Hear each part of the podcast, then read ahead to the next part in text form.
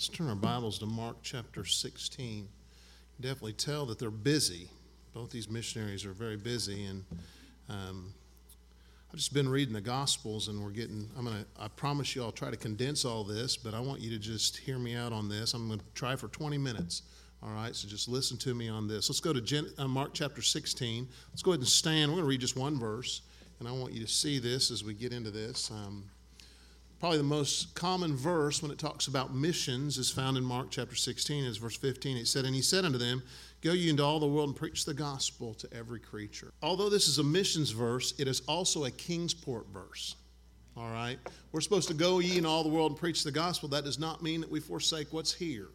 There's people here that need Christ. And I don't know if you had the opportunity to go out to lunch today but as I watched the people that came into the restaurant that I was at, there were people that did not go to church. You could just tell it by the way they were dressed, tell it by the, their attitudes when they come in. And, and as, you, as you think about that, we have a responsibility to um, hit the area of Kingsport.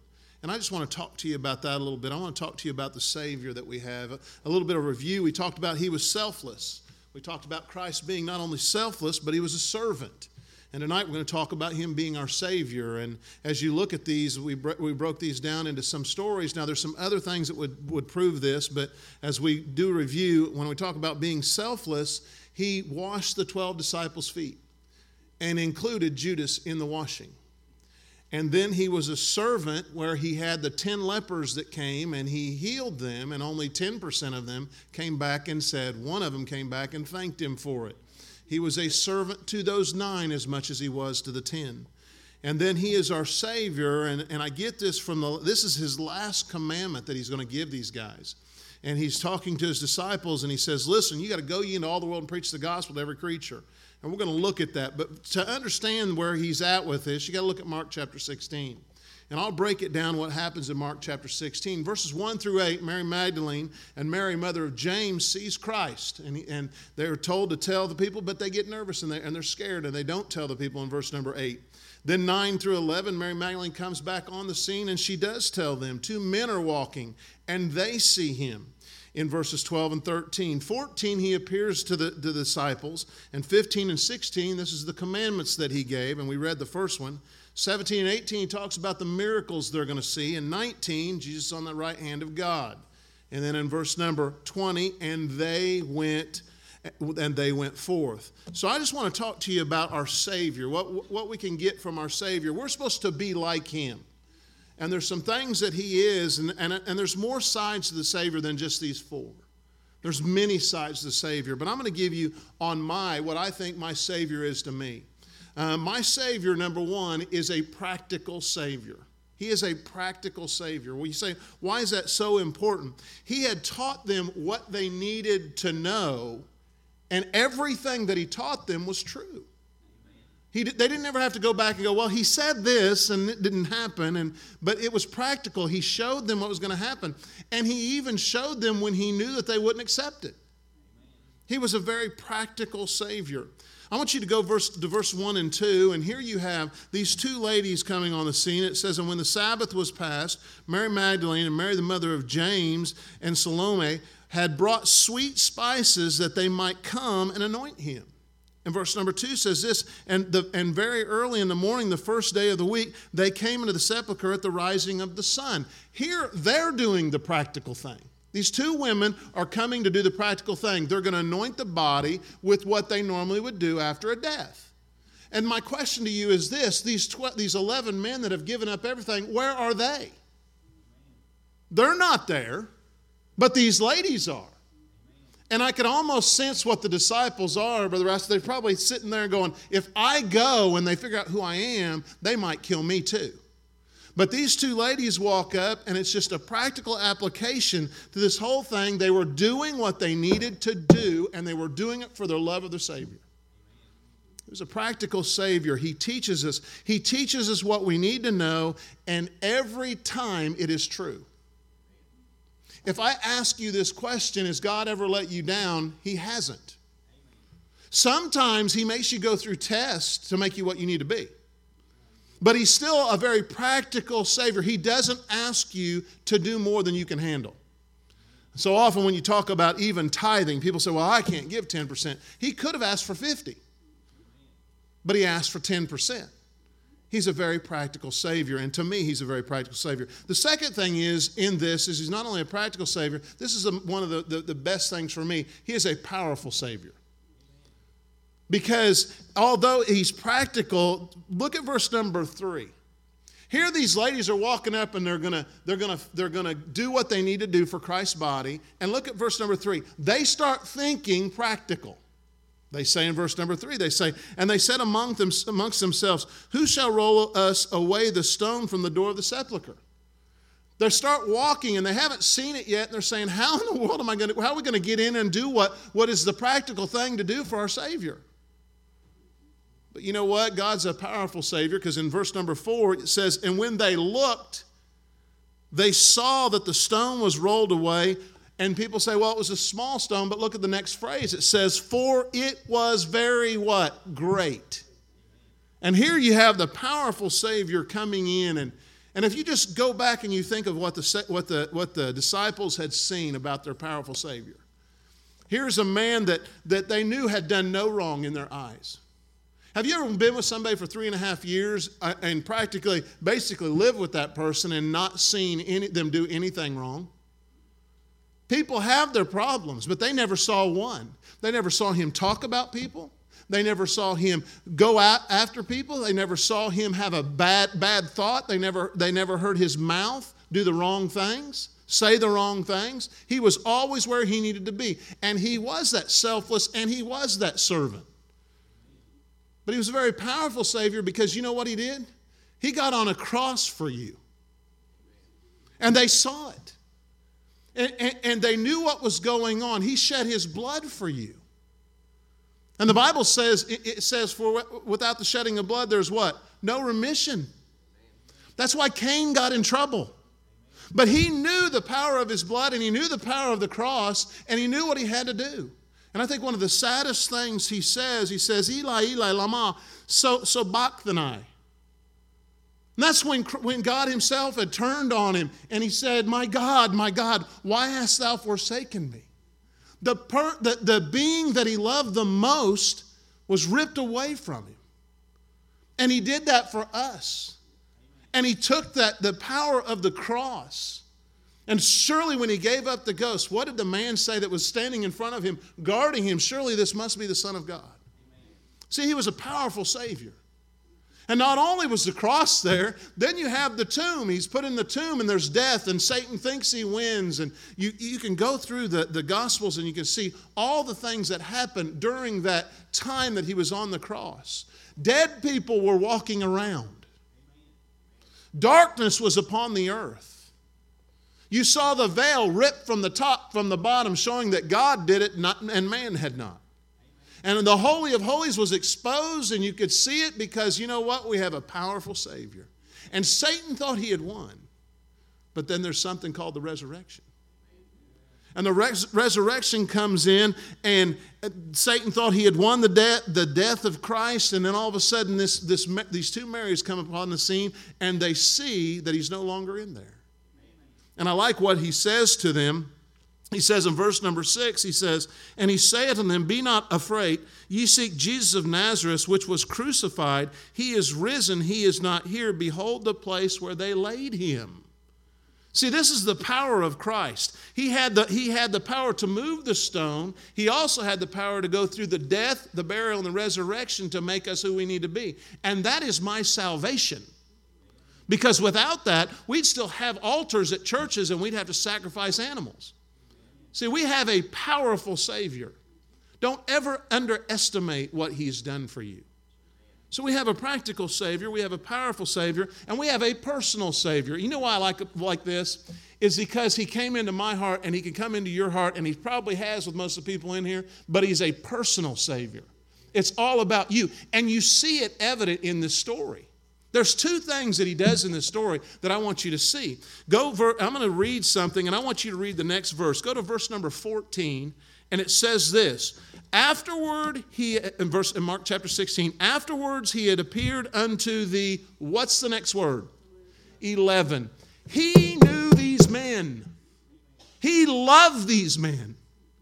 And he knew they all had to be together for them to believe everything that was going on. There was Thomas was there, Philip was there, Peter was there, John was there. He wanted them all to be there because he wanted it to be personal to them. Because when you study this chapter, okay, go to verse number 11. What's the last two words? Believeth not. Then he appeared unto the form unto two of them in verse number 12 as they walked and went into the country, and they went and told it unto the residue, uh, neither believed they them. Here again, they're not believing, so he waits to make it personal to talk to them. Which disciple do you think was the most discouraged disciple out of all the disciples? I can tell you which one. The one that's written more about. And who would that be? Peter. What has he just done? He has just denied Christ three times after he told the disciples and Jesus that he wasn't going to do that. But watch what happens in this story. Go to verse number um, four. Let's go to verse number four. And this is the ladies talking again. And they said, And when they looked, they saw that the stone was rolled away, for it was very great. And entering into sepulchre, they saw a young man sitting on the, on the right side, clothed in a long white garment, and they were afraid. And he saith unto them, Be not afraid. He, he, ye seek Jesus of Nazareth, which was crucified. He is risen. And he's probably going, Didn't he tell you this? He is not here. Behold, the place where they laid him. But watch this. Now, here comes the personal application. He says in verse number seven to him, But go your way, tell his disciples and Peter. He singles him out. Why? Because he knew what he was going through. When's the last time you, you did something and, and you knew God was beating you up and beating you up and beating you up? And then what does he do? He brings someone back to show you that he's a personal Savior and he loves you. That's exactly what he was doing to Peter. That's the only reason he brought Peter's name in this. He could, if you take this verse and take the word and Peter out of it, watch it says, and, and, go your way, tell his disciples that he goeth before you into Galilee, there shall he see him, and he said unto you. I'm telling you, it's a personal Savior when he talks about Peter right here because he knew Peter was the one that was fighting all these emotions of, I'm going to follow you, I'm going to follow you, I'm going to follow you. And three times, no, I'm not him, no, I'm not him, no, I'm not him. And then the chicken. The cock crowed, and bam, he's thinking everything that he said happened. And I think in his mind, he thought this would never happen. But when he is your personal Savior, he has the right to correct you. And he does that. Go to this verse in the very back. Go keep going in verse number um, 14. It says, After he appeared unto the, the eleven, as they sat at meat and upbraided them. The word upbraided is this to find fault with or reproach severely. So Jesus is sitting with these disciples, and we've already read in verse number 13 they didn't believe him because they didn't see him. In verse number 11, they didn't believe him because they didn't see him. And so he says, Listen, I'm going to fix this, and I want you to see this. Before I tell you what to do, you need to be corrected. And he says, listen, because of what? Their unbelief. They didn't believe what had happened. They had no they, they could not fathom that Jesus had risen from the grave. Although they had seen Lazarus rise from the grave. They had seen a feeding of the 5,000. They had seen him walking on water. They had seen all these miracles, but they, the, the man that was doing all these, they couldn't fathom that he could do what he's about ready to do. This is the powerful side of, sa- uh, of being a Savior. He is my powerful Savior. When you have a problem, he can help you with it, he can make you what you need to be.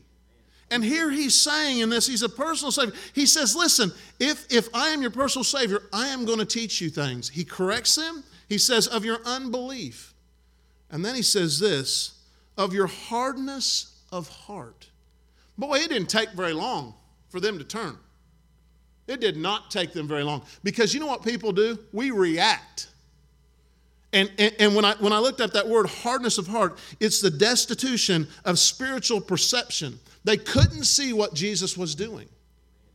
So when he sits amongst them and he says, Listen, of your unbelief and your hardness of heart, I am upset about this.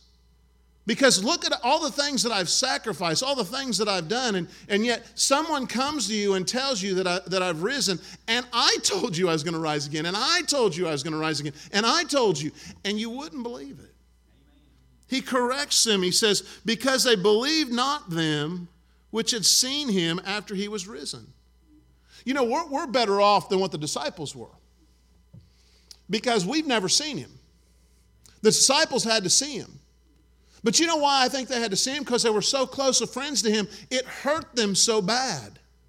And they didn't understand everything. As you talk today, today they would, they would tell parables, and these disciples wouldn't understand them. And you know, as, as, as Christ the Savior, he, he probably thought, why don't you understand these things? And he had to bring them back and teach them what they needed to teach, what, what he needed to teach them. He, he upbraided them. He, was, he found fault in them. But yet he still loved them. You, you read verse number 14, and you would never put verse number 15 right behind it. Because here he's told them, hey, you don't believe, and you got a hardness of heart. But what I want you to do is this. And here you have what he tells the people to do. See, he's not, he's not only a practical Savior in my life, he's a powerful Savior. But he's also a personal Savior. And the last one, this, is his planning Savior. He plans things. He doesn't wake up and go, Well, how in the world did that happen? Well, what, what happened? That I think of how my wife and I met. He had it all planned. He had it all planned with our kids. You know, I wouldn't plan that one of my daughters would live out in California. I don't even like California. I lived out there for three years. I don't want to live there. You know, and I see how God just planned everything accordingly. But she loves it. You know, we're about ready to go on this trip, and I don't like to fly, and I figured I should have never done this. I figured out how long I'm going to be up in the air, and I should have never done that. I'm going to be in the air for 12 hours. And everybody says, Well, you're going to Hawaii. I'm, st- I'm not thinking about flowers and, and the lei they put on me. I'm thinking 12 hours. And we're going to all these things. I'm thinking, Oh, I don't want to do this. I get up. I don't, I, the things I don't like about the flight are the takeoffs and when they set down and all the time in between. I don't like any of those things. And so when, when I get up there, I'm going, oh, no. I will be a praying pastor when I'm up in that, in that flight.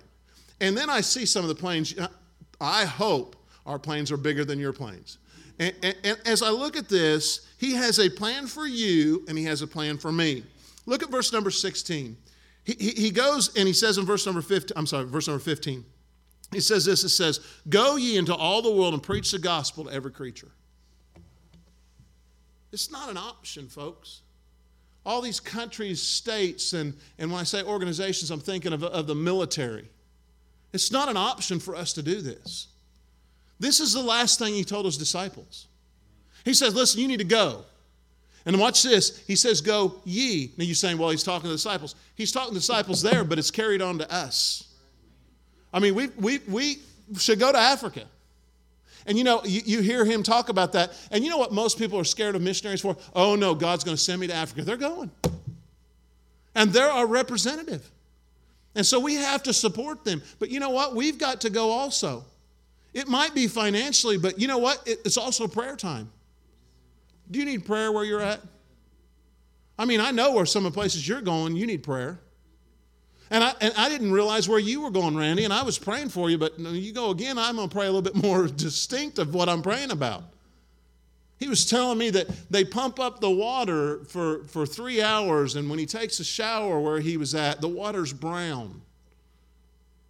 Just to get the stink off, but you get dirt all over yourself. Now, if we were to do that, think about that. You go to a hotel and the water comes out brown. What are you going to do? You're going to complain. And these people, to them, it, it's a delicacy where they're at. Oh, well, you get running water. Sometimes we just don't comprehend how God has blessed us in His planning in our life. It says, Go ye into all the world. The world to you is this, the, the entire world, and it means Kingsport. And it means King, Kingsport. And then it tells you what to do. You're supposed to go ye into all the world, and then what's it say?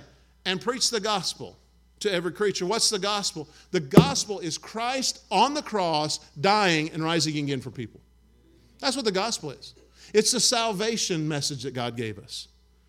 But then he goes in verse number 17 and 18, he talks about miracles are going on. But can I say this to you? Going back to verse numbers 15. But we will never know if we don't go. We will never know if we don't go. And what's the going? Look at verse number, number 15.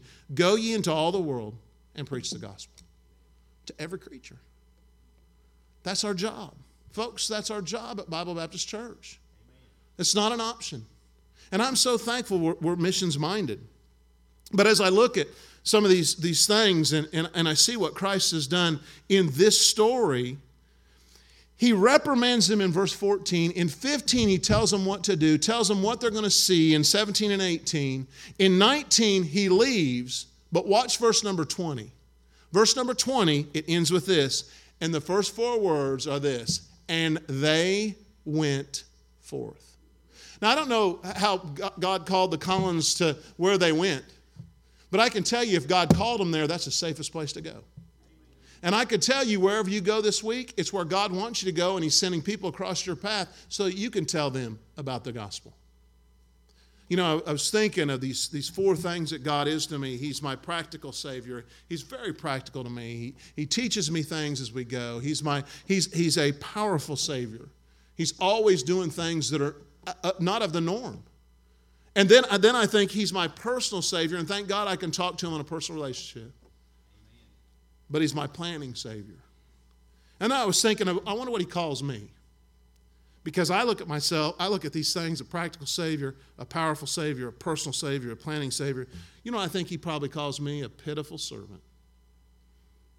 A pitiful servant, sometimes just doing my duty. And that's not what God wants us to do. He wants us to be like him. And his ability here, in his, his approach to this whole thing, is we're supposed to go into all the world. You see these flags around here? That's our world. And each one represents people that we support. We have the Korean flag, we have the Japanese flag, and, the, and, and let's go to Filipino flag. We've got some of the, the, the states here South Dakota, Wyoming, Tennessee. When, when we put limits on what God is, we're not doing verse number 15. And you know, I'm so thankful that He's a practical Savior. I'm so thankful that He's a powerful Savior. I am wonderfully thankful that He is a personal Savior. And He's a planning Savior. There's, there's no doubt in my mind that God plans things in my life just like He plans things in your life. And so this week, when you go out, what's God's got for your plan? do you take Mark 16, 15 with you? And I'm talking to me as much as I'm talking to you. Because there's always people that cross my path.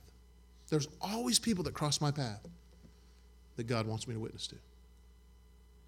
And do I do it every time? No. And you just don't know what people are going through. But it's our responsibility to go into all the world and preach the gospel to every creature with every head bowed and every eye closed. We've got missionaries in here that they live this, they live this verse.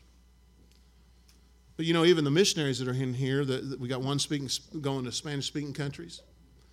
Problem is, is there's German speaking countries. And that's his world. That he can't get, but he can get it through praying, he can get through financial giving.